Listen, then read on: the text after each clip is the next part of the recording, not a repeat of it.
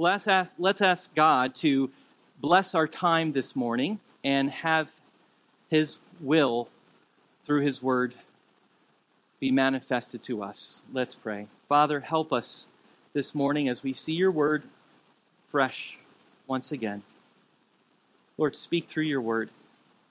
Have your Holy Spirit encourage us and teach us, sanctify us. I pray that some decisions would be made as a result of this sermon and this text. Decisions that would lead to godliness in our lives. Decisions that would leave the things of life that are so easily besetting us. Father, that we may run with patience the race that is set before us. Help us, God, to obey you. And now, as we open up your word once again, in Jesus' name, amen. Last week, we began the book of Daniel. We saw that the nation of Judah, which is what the Israel is called at this time because they were divided into two countries, the northern kingdom and the southern kingdom. The northern kingdom at this time is no more. They've already faced God's judgment by the Assyrians. And as we began the book of Daniel, Daniel's country, Judah, the southern part of Israel, is also facing God's judgment. After years of not repenting, God has sent an enemy king called Nebuchadnezzar, king of Babylon, to be his instrument of wrath against Judah. And Nebuchadnezzar, king of Babylon, comes in and besieges Jerusalem in the year 605 BC. And he captures many of the Jewish people there, and as a result of their revolt, takes some of them back to Babylon so that he can have some leverage against them. And once they get to Babylon, he tells one of his key men, Ashpenaz, to select the best of the best of these new Jewish captives. Give me the best of the best. Give me some from the royal family. Give me some of the nobility ranking high society of Israel. And also bring me some young people. And Daniel is one of those young people that were brought in before Nebuchadnezzar. Apparently, he was good looking, because that's one of the requirements. Good looking and skillful, smart, and able to have a presence about him to stand before the king of Babylon. And the whole purpose of that was to re educate. They had already relocated these Jewish captives, but now the relocation was done. Now they're re educating them re educating them into being Babylonians. Of course, Daniel is a Jew. He's one of God's people. He loves the Lord. He's not a Babylonian. But yet, living in Babylon as an exile is something that he needs to display now of his faith in God. Will he trust the Lord? Will he obey God? Will he stand for what's right? We will see. Of course, many did not. And this re education process of Daniel and the other Jewish captives would be that they would have to learn the language. They would have to speak Chaldean, which was the language of the Babylonians. They would have to dress like a Babylonian, read Babylonian books, and now eat Babylonian food. And little by little, they are chiseling away every last ounce of Jewishness that these boys had. They didn't want them to be Jewish. And if Nebuchadnezzar can take the best of the best of the Jews and bring them to Babylon and display them as trophies before the people and turn them into Babylonians, that looks even better for him. And so we said last week that Daniel and his friends would have to make a decision. And this is one of the themes of Daniel's how to live as an exile in enemy territory, serve the Lord, and obey God. How do you live as an exile far from home and stay faithful to God? One of those things that they had to make a decision on was coming right before them because their diet would be unlike anyone else in the country. Because the king wanted them to be a trophy, so to say, to the rest of the country, they were given the best diet to eat. They were fed from the king's menu. They were not going to eat scraps. They were going to be healthy. And their food was going to display that. Look at verse 8 of Daniel chapter 1. But Daniel resolved that he would not defile himself with the king's food or with the wine that he drank. Therefore, he asked the chief of the eunuchs to allow him not to defile himself. The first step in becoming a faithful exile and obey God is first and foremost to decide that you will obey God. To decide that when troubling times are going to come, when temptations will come, you know what's right and what's wrong, and you're making a decision now to do what's right. This is what the word resolved means. It literally means in the Hebrew to set your heart upon or to make up your mind. He made up his mind to what? Not defile himself. He knew that to eat the king's food would further defile himself. Now, there are some things he has no control over. His name has already changed. He changed his name from Daniel to Belteshazzar. His name means God is my judge, and now he changed they changed his name to some Babylonian god. They're going to call him what they're going to call him. He has no he has no say in that. His curriculum is already set. He's not going to win that argument. He couldn't help what they're going to teach him and the books they're going to learn. But Daniel's going to know that he knows his God, he knows his God's word. And so, fine, you can teach me all you want, but I'm going to be set in my ways. But the one thing I do ask is that I'm not going to eat your food. So, maybe one thing that he trusts God for in having him not go further down the line of becoming a Babylonian. And he does this because he does not want to defile himself, which that word means to pollute or make yourself unclean. Essentially, what David, what Daniel is doing here is making a choice not to sin. He's making a choice, a decision, a resolvement. This is what New Year's resolutions are supposed to be about. How many of you still have them eight days into the year? One of the words in the, the root of the word resolution is resolve. You would be resolved to do these things over the next year. I'm going to lose weight. I'm going to get out of debt. I'm going to whatever spiritual improvement you need to make in your life. I'm resolved. I'm determined. But the reason why resolutions often fail is because we're not very resolved, are we? As soon as it gets tough, we give up and we walk away. But at the heart, that's not really a resolution. And by the way, if you want to know more about resolutions, this Wednesday, an episode of the Gospel Forum is coming out that we recorded this week, which is a podcast I have with other local pastors on how to make New Year's resolutions in a biblical way. So stay tuned for that. So he's making a resolution not to sin or pollute oneself with Babylon. So he's giving this food. And he doesn't want to eat the king's food. And there's probably a, a lot of things that could be said here. He does not want to eat the king's meat, and he does not want to drink the king's wine. Now, it is very possible, and probably the easiest interpretation that we could find here, is that the reason he's not going to eat the king's meat is because it wasn't kosher, meaning food approved according to God's law. As you know, God forbid the Jewish people from eating pork and shellfish and things like that the food in Babylon was definitely not going to be kosher in alignment with the law of Moses. And so, obviously, that's the most common interpretation that you can get to, and, and it's not wrong. I mean, I'm sure, even though we're not told that it's the reason Daniel makes this resolution, it's probably correct, but I think there's more to it than that. First of all, the foods eaten in the Babylonian court of the king's court would, would have been, no doubt, pork and horse. This is what the Babylonians ate.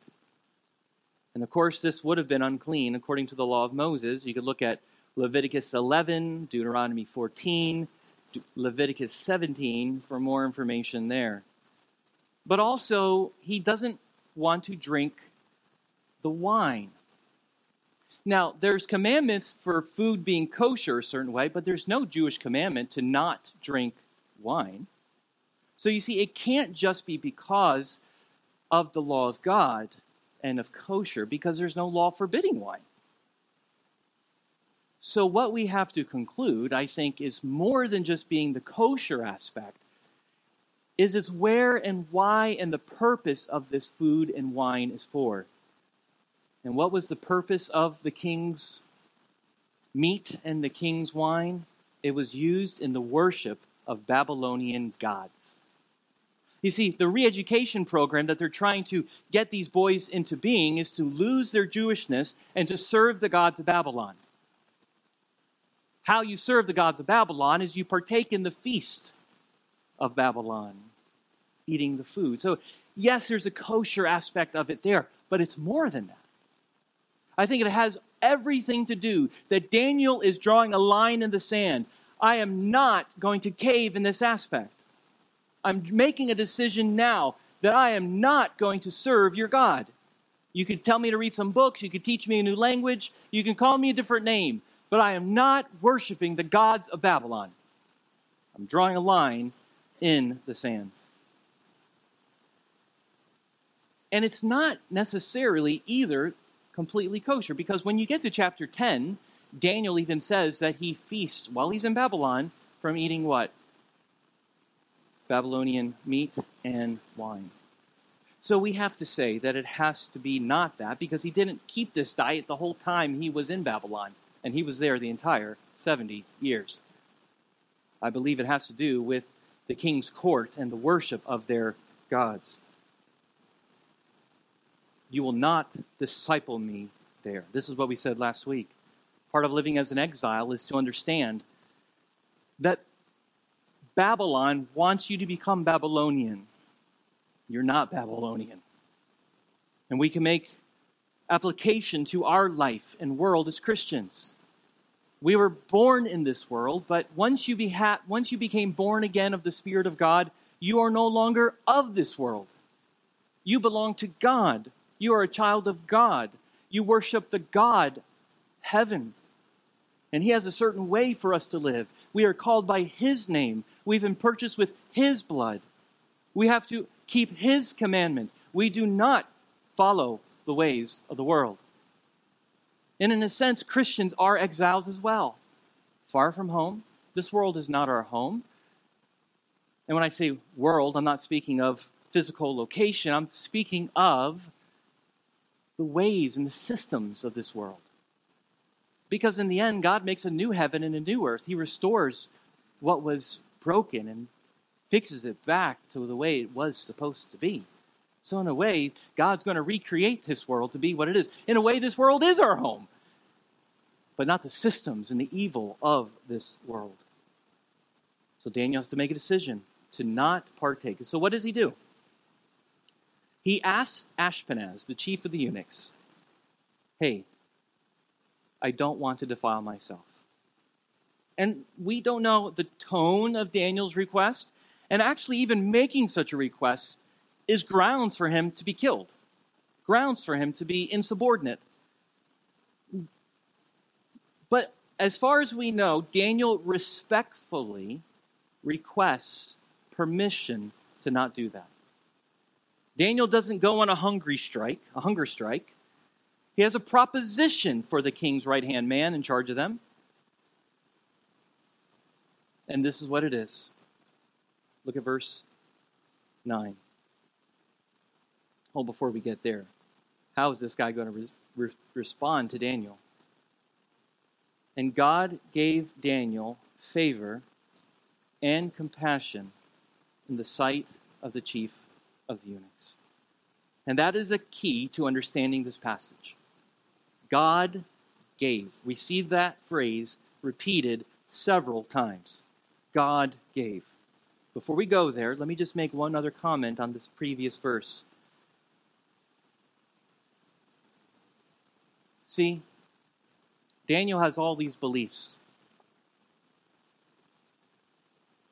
He knows how he's to worship his God. He knows what his God forbids, what, he, what his God wants.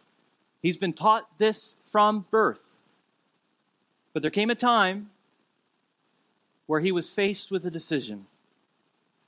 Will you obey God or will you disobey God? You see, you could believe it all. You could hear it all. You could absorb it all. You could put it up here and keep it away. But you only really believe what you believe if you do it. If you don't obey the things that you do, if you don't take action on what you believe, do you really believe it? I mean, do you act different when no one's looking? Do you act differently when you think you can't get caught? See, because that's when the real you comes out. The real you isn't in front of a lot of other people, so you could show, well, I'm going to make a show of this. Show these people my holiness and spirituality. No, the real you comes out when the decision is faced, when you're far from home. And that, doesn't, that decision doesn't just happen on the spot. There's 900 miles in between Judah and Babylon. I'm sure these things that Daniel is thinking all the way on the journey. What's going to happen when we get there? What am I going to do? What are they going to make us do? There's no temple there. There's not going to be a temple at home pretty soon either. How do we worship God when no one's watching, when no one's looking? Will I make the right decisions when temptation comes? And the answer is simply this if you don't have a plan, you will fail. You name it. That is true. If you just wait until you're faced in a situation to, well, let me just see how I'm going to respond when the temptation comes, then I'll make a decision on what I'm going to, you will fail. If you put yourself in a position to get too close to the fire, you will get burned. I tell my kids this all the time. Don't get too close to the fire and you won't get burned. Don't play with sin. Make a decision now to keep yourself far from sin, to run from sin when it appears. It begins with a choice. It begins with this resolvement that you that you base that on God's word, that you base that on your love for God and your obedience to God, not when it's too late. And so, even making this decision and asking this request of this man is enough to kill Daniel. Who is Daniel to this guy? He's just a good looking kid who is smart and he, he, he was uh, approved for the program. But the Lord gave. Look at verse 9. And God gave Daniel favor and compassion in the sight of the chief of the eunuchs. For this guy liked Daniel. Why? God. God gave favor. It wasn't because Daniel and his charm and he won him over. It was God, which again reminds us, passage after passage, everywhere you go in the scripture, what do we always see? The sovereignty of God. Here is Daniel in Babylon, he makes this request that could get him killed, and the Lord changes Ashpenaz's heart to have favor towards him and not kill him. That's amazing. Who's in charge of this story? God is. Who brought Daniel to Babylon? God did, through Nebuchadnezzar's hand. It's God who gave Daniel favor in sight of this man. This reminds me a lot of the story of Joseph. Again, the similarities between Joseph and Daniel are astounding. Everywhere Joseph goes, he has favor, except with his brothers. he goes to Potiphar's house, he has favor with Potiphar. He goes to prison, he has favor with the prison keeper. He interprets the dreams, he has favor with Pharaoh. And through God's favor, Joseph keeps climbing up. But just like Daniel, Joseph also had to make a resolvement in his heart to not sin against God. You remember what happened? When he's with Potiphar's wife? Here he's working for a man named Potiphar. In Genesis 39, verse 7. And let's look at that. Genesis 39, 7. After a time, his master's wife cast her eyes on Joseph and said, Lie with me. But he refused and said to his master's wife, Behold, because of my master has no concern has no concern about anything in the house, and he's put me over everything in my charge. He's not greater than I, nor has he kept anything back from me except you, because you are his wife. How then can I do this great wickedness and sin against God? As I spoke, and as she spoke to Joseph day after day, he would not listen to her, to lie beside her, to be with her. But one day, when he went into the house to do his work, and none of the men of the house were there in the house, she caught him by his garment, saying, Lie with me. But he left the garment in her hand and fled and got out of the house. Just like Daniel had favor, just like Daniel had to make a decision to be resolved not to do wrong before it came, so did Joseph. A lot of the battle is in the mind your heart is always going to be prone to love your sin. But through the Spirit of God empowering you to walk in step with Him, you can overcome the desires of the flesh. But it must come from a determination, a decision that you will not sin against God, like Daniel did, and here like Joseph. What does he say? How can I do this great wickedness, verse 9, and sin against God? And every day she came up to him. Every day she tried to sleep with him. And every day Joseph said no. Why? He made a decision to obey God. A lot of the times we have failed in our lives is because we have failed just to do that. We've allowed ourselves to get too close. We have not made proper decisions and a proper plan. We have not had an escape plan. We've let ourselves be entertained by our sin and our desires, and we have fallen short. So, what does this guy say to Daniel? Back to Daniel 1.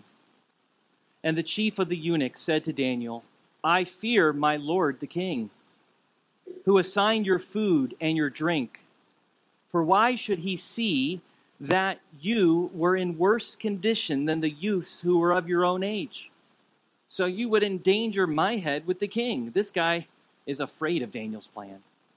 He's in charge of how these boys come out. At the end of three years, it's going to be on his head to determine how these boys turn out. He's going to have to present them to Nebuchadnezzar and say, I watched over them, I gave them the diet, I gave them the study plan. It's on them. How can I let you do this? It's going to look bad on me. But he respects Daniel, so he hears him. But he also is fearful of his own life because Nebuchadnezzar will kill him if something goes wrong. But then Daniel comes up with a plan he comes up with a plan in verse 11, and he says this Then Daniel said to the steward, whom the chief of the eunuchs had assigned over Daniel, Hananiah, Mishael, and Azariah, Test your servants for ten days. Let us be given vegetables to eat and water to drink. And then let our appearance and the appearance of the youths who eat the king's food be observed by you, and deal with your servants according to what you see. So he comes up with a plan. He says, Listen, give us 10 days Give us a probationary period where we don't eat the king's meat or drink his wine, and instead give us vegetables. What's wrong with Daniel, by the way? Vegetables and water. Water. I mean, I drink water when it goes through coffee grounds, but water and vegetables. And then he says, just let us do that for 10 days. 10 days is not going to make or break you. We still got three years. Give us 10 days to prove to you that this is going to be okay. And then you can make a determination. You could judge us then of what happens. Look at verse 14. So he listened to them in this matter and tested them for 10 days. Again, this guy has no reason to listen to Daniel. None. Why does he listen to him? God gave Daniel favor and compassion in the sight of Ashpenaz. It's God. Just like Proverbs 21 1 says, The king's heart is a stream of water in the hand of the Lord. He turns it wherever he will. I, have seen people preach this passage, I've heard lessons on this passage, I've read books on this passage, and people create all kinds of systems of how to win people, win people, and win friends and influence people. There you go. I was like, See, I, had, I, didn't, I didn't read that book. Win friends and influence people. And they're saying, this is what you got to do what Daniel did. See, he's respectful, he's kind. Yeah, yeah, yeah. That's not the point of the story. The point of the story is not how charming Daniel is.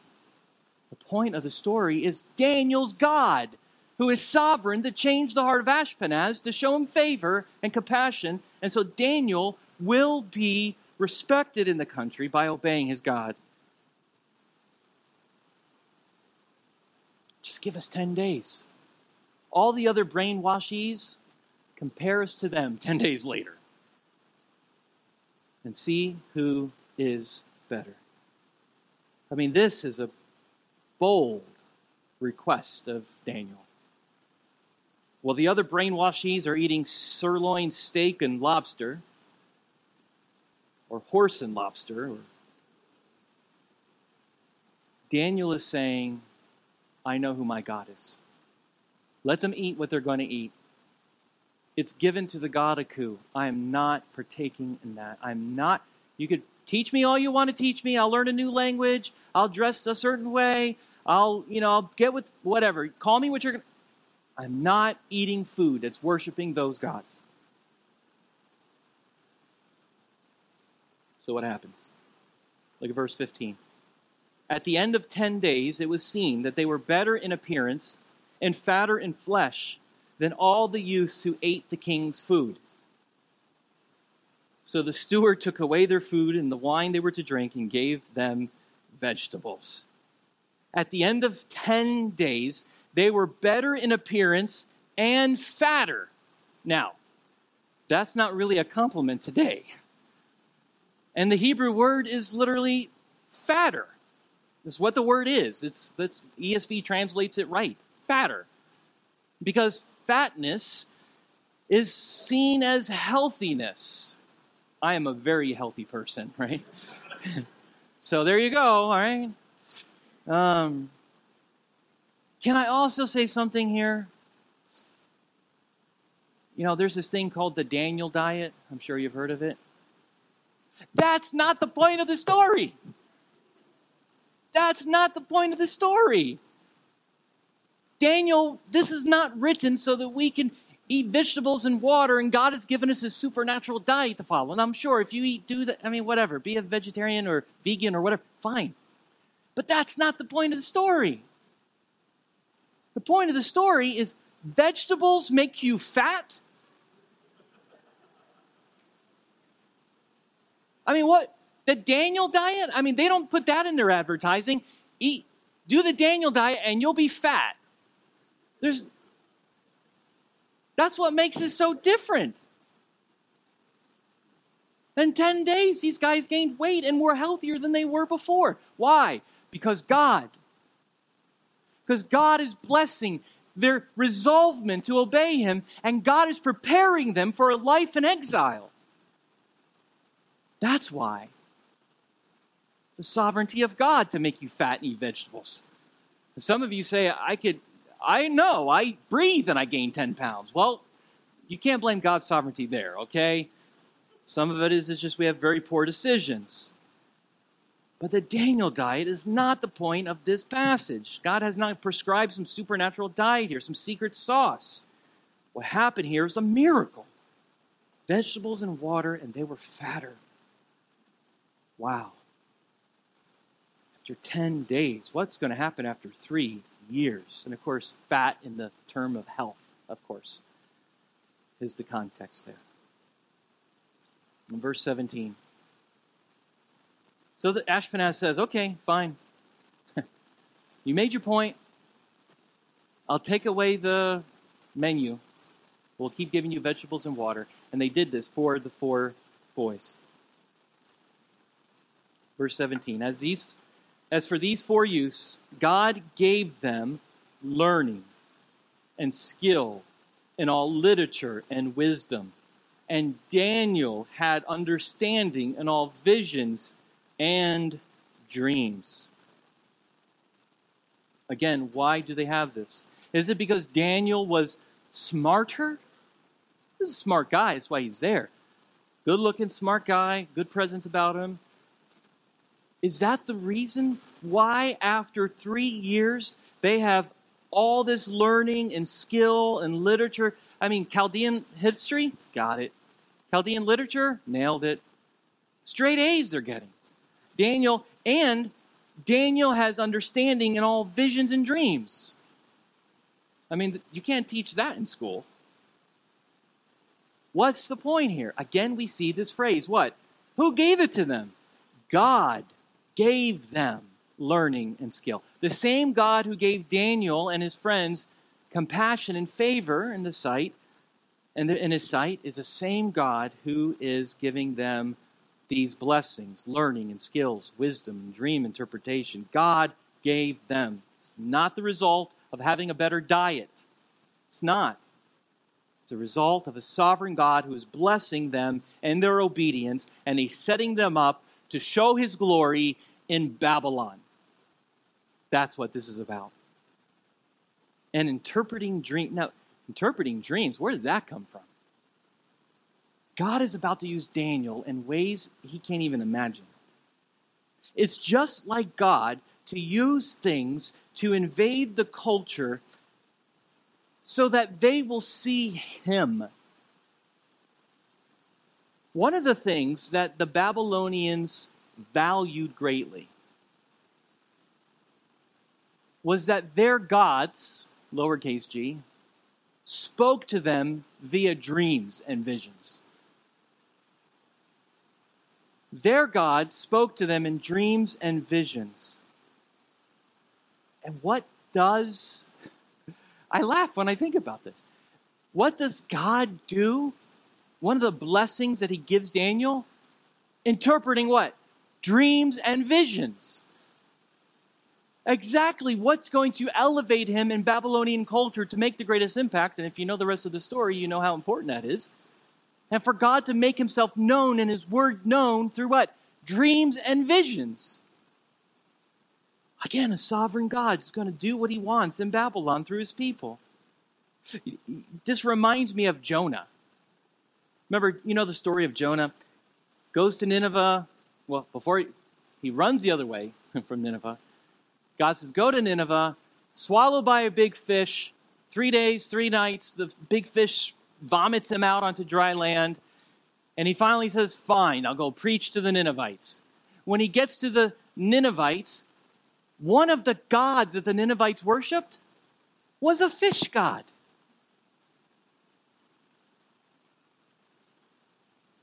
You can't make this up. God says, You're going there. And by the way, big fish. So then Daniel gets there in dry ground. A big fish has swallowed me. Who? And that gets the attention of the Ninevites to hear the message from God. This is what God's doing here in Babylon. Oh, their God speaks to them in dreams and visions? Guess what, Daniel? I'm going to speak to them, and you're going to tell them what I'm saying. That's going to get their attention. Again, what do we see here? Sovereign God sovereign God. It's amazing. You think God knows what he's doing? yes, you better believe it. So at the end of that time, verse 18, when the king had commanded that they should be brought in, the chief of the eunuchs brought them in before Nebuchadnezzar. And the king spoke with them, and among all of them, none was found like Daniel, Hananiah, Mishael, and Azariah. None. Therefore, they stood before the king, and in every matter of wisdom and understanding about which the king inquired of them, he found them ten times better than all the magicians and enchanters that were in all his kingdom. They passed the tests with flying colors, not just after 10 days, but after three years. And there was none of the other brainwashees that went with the system and went with the program that was even comparable to Daniel and his three friends. Well, that's because they had a better diet. They had better brain food and vegetables, and the water cleansed them out more. Are you crazy? No. It's God, God, God from beginning to end. It is God who makes Daniel succeed. It is God who delivers Daniel. It is God who is setting them up to be exiles in Babylon. It's the God who brought them to Babylon, and it's now the God who's establishing them in Babylon for his glory. Amazing. And not only did they survive that, but if you look at verse 21 of Daniel chapter 1, we get a fast forward. And Daniel was there until the first year of King Cyrus. So who's King Cyrus? The king of Persia. Persia? What happened to Babylon? Well, Babylon was also judged by God. Babylon fell. Who judged Babylon? God. Through who? The Persians. By the end of Daniel's life, Babylon's no longer in charge. Persia is. And King Cyrus is the king of Persia who, through God, sends the Jews back to rebuild their temple and rebuild their walls. Why do we get fast forwarded here all of a sudden? Let me save that for the end of Daniel. I mean, why here? Chapter 1, spoiler alert. It's because God wants us to know this. Kingdoms come and go. God's people must stay faithful. God's people must obey and love their God. And God's people in God's kingdom will last everyone else. He outlasted Nebuchadnezzar. They outlasted the rest of Babylon. And by the way, that's 70 years later. Daniel lived the entire time in Babylon. Spoiler alert, he survived the lion's den, in case you didn't know. He was there until the first year of King Cyrus. What do we do with this story? I mean, we could do what many people do, and they elevate Daniel as the hero. And in many respects, Daniel is to be commended and applauded for his boldness and for his commitment to serve God. And even you may have even heard some phrases like dare to be a Daniel. I'm not going to do that today. Because Daniel's not the point of the story. The hero of every biblical text is the Lord Jesus Christ. Even though Daniel had this resolve to obey God and to stay faithful in enemy territory, Daniel was not perfect. Daniel also failed. Daniel also was a sinner. Daniel also needed a Savior. But Daniel encourages us and reminds us that there is another one who is faithful to God, like Daniel was in this story, but even far better than Daniel. There's someone who not only resisted the temptation of sin one time, but his whole life. See, Daniel was great here, but Daniel also failed in many other respects. But the Lord Jesus is not like that I encourage you not to be a Daniel. I encourage you to be a Christian, someone who follows the Lord Jesus Christ in his power in his strength in his humility and spirit. Jesus wasn't an exile like Daniel, but in a way, he lived in enemy territory like Daniel as an exile. He left his home in heaven, sent by his Father to this world to obey a law the people you and I should have obeyed. And he came in and did what we cannot do. It is no mystery that the very first thing that we see in the public life of Jesus when he begins his ministry at 30 years old, the first thing that happens to Jesus is that he is tempted in the wilderness. As God brought Daniel to Babylon to tempt him to, you going to eat the king's meat and drink his wine? It's offered to his gods? The first thing we see in Matthew chapter 4 and, and uh, the other Gospels, when Jesus, is, after he's baptized by John, the Spirit leads them to the wilderness to be tempted of the, of the devil for 40 days and 40 nights. And you know the story. The devil leads them up into the wilderness, and after after he fasted for 40 days and 40 nights, Matthew tells us he was hungry. And the temptation comes because, see, Jesus was there to fast and to spend time with God for 40 days, not eat for 40 days. There's nothing wrong with eating bread and water, but Jesus had gone there to spend time with God. And the devil comes and he says, Man, sh- uh, turn these stones into bread. And Jesus could have, but he didn't. Man shall not live by bread alone, but by every word that comes from the mouth of God. The devil takes him to the top of the temple and he says, Oh, if you're a God, throw yourself down and he'll protect you. Jesus says, Jesus says, Again it is written, You shall not put the Lord your God to the test. And the devil took him to a very high mountain and showed him all the kingdoms of this world and their glory. And he said to him, All these I will give to you if you fall down and worship me. And Jesus says, Be gone, Satan, for it is written, You shall worship the Lord your God and serve him only. Three times Satan came, recorded here in Matthew 4. Three times the Lord Jesus resisted the temptation, quoted God's word, and was the obedient Son of God. Not just three times, not just one day, his entire life. Giving us a model to resist temptation, giving us a model to trust God and obey him. And as Daniel resolved in his heart to obey God his Father, so did the Lord Jesus. He came, and this is what he says in John chapter 6, verse 38 For I have come down from heaven, not to do my own will, but the will of him who sent me. This is why Paul says of him in Philippians 2 8, and being found in human form, he humbled himself by becoming obedient to the point of death, even death on a cross. The Lord Jesus was tempted to sin in every way that we are tempted, yet he succeeds and never sins one time. He is not only the greater Daniel, but he is the better Adam. For in Adam, one of the first tests he has, him and Eve, God says, Don't eat this fruit. What do they do? You know the story. They eat the fruit, and he fails miserably.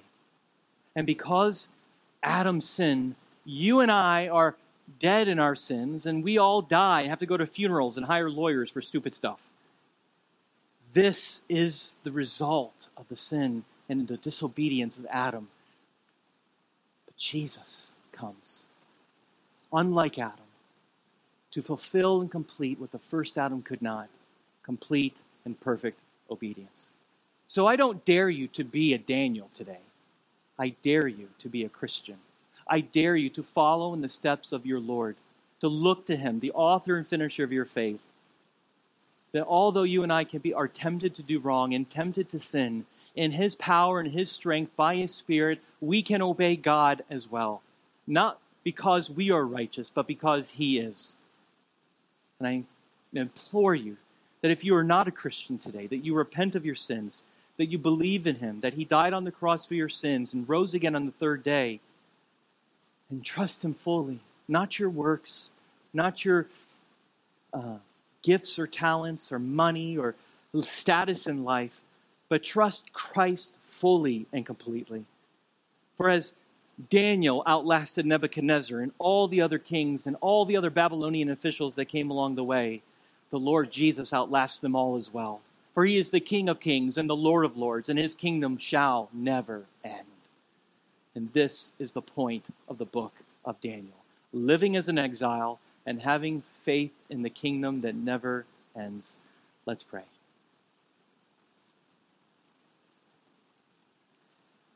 Father, help us. What a glorious text to preach from the life of Daniel. Lord, you brought him to Babylon. You worked all the events and details in his life to establish him in Babylon and to show your glory to Nebuchadnezzar and to the world.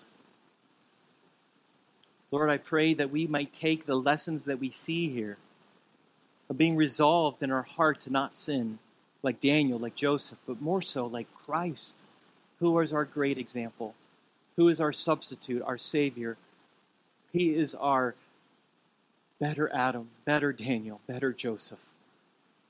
He's our example to look forward to here. Not some supernatural diet or some charm or personality we can do to trick people, but God, that we trust your word, we trust your sovereignty, sovereignty, we trust your holiness to direct our lives according to your will. And as Daniel will tell many people in Babylon about you by his life and by your word as he prophesies, we pray that we would do the same here. Lord, keep us faithful. I pray for those who are struggling with sin and temptation even now and this week, even this past week, as many have failed, many have fallen short. They've let their guard down. They've not decided. They've not made a resolvement in their hearts. I pray, Lord, by your Spirit, that you would guard them, that you would establish them, that you would strengthen them to outlast whatever comes their way, but that they would make the decision now, like Daniel did, like Joseph did, like Jesus did, to be obedient, even when these temptations come our way. We can't do it, Lord. We need you. Help us now. Help those without Christ. Enable them. Give them the gift of the Holy Spirit. Cause them to be born again so that they will willfully believe. In Jesus' name, amen. Let's stand to our feet, sing a closing hymn together. God bless you. Thank you so much for being here today. If I could help you in any way, please see me after the service. Have a great week. We'll see you Wednesday night for our business meeting.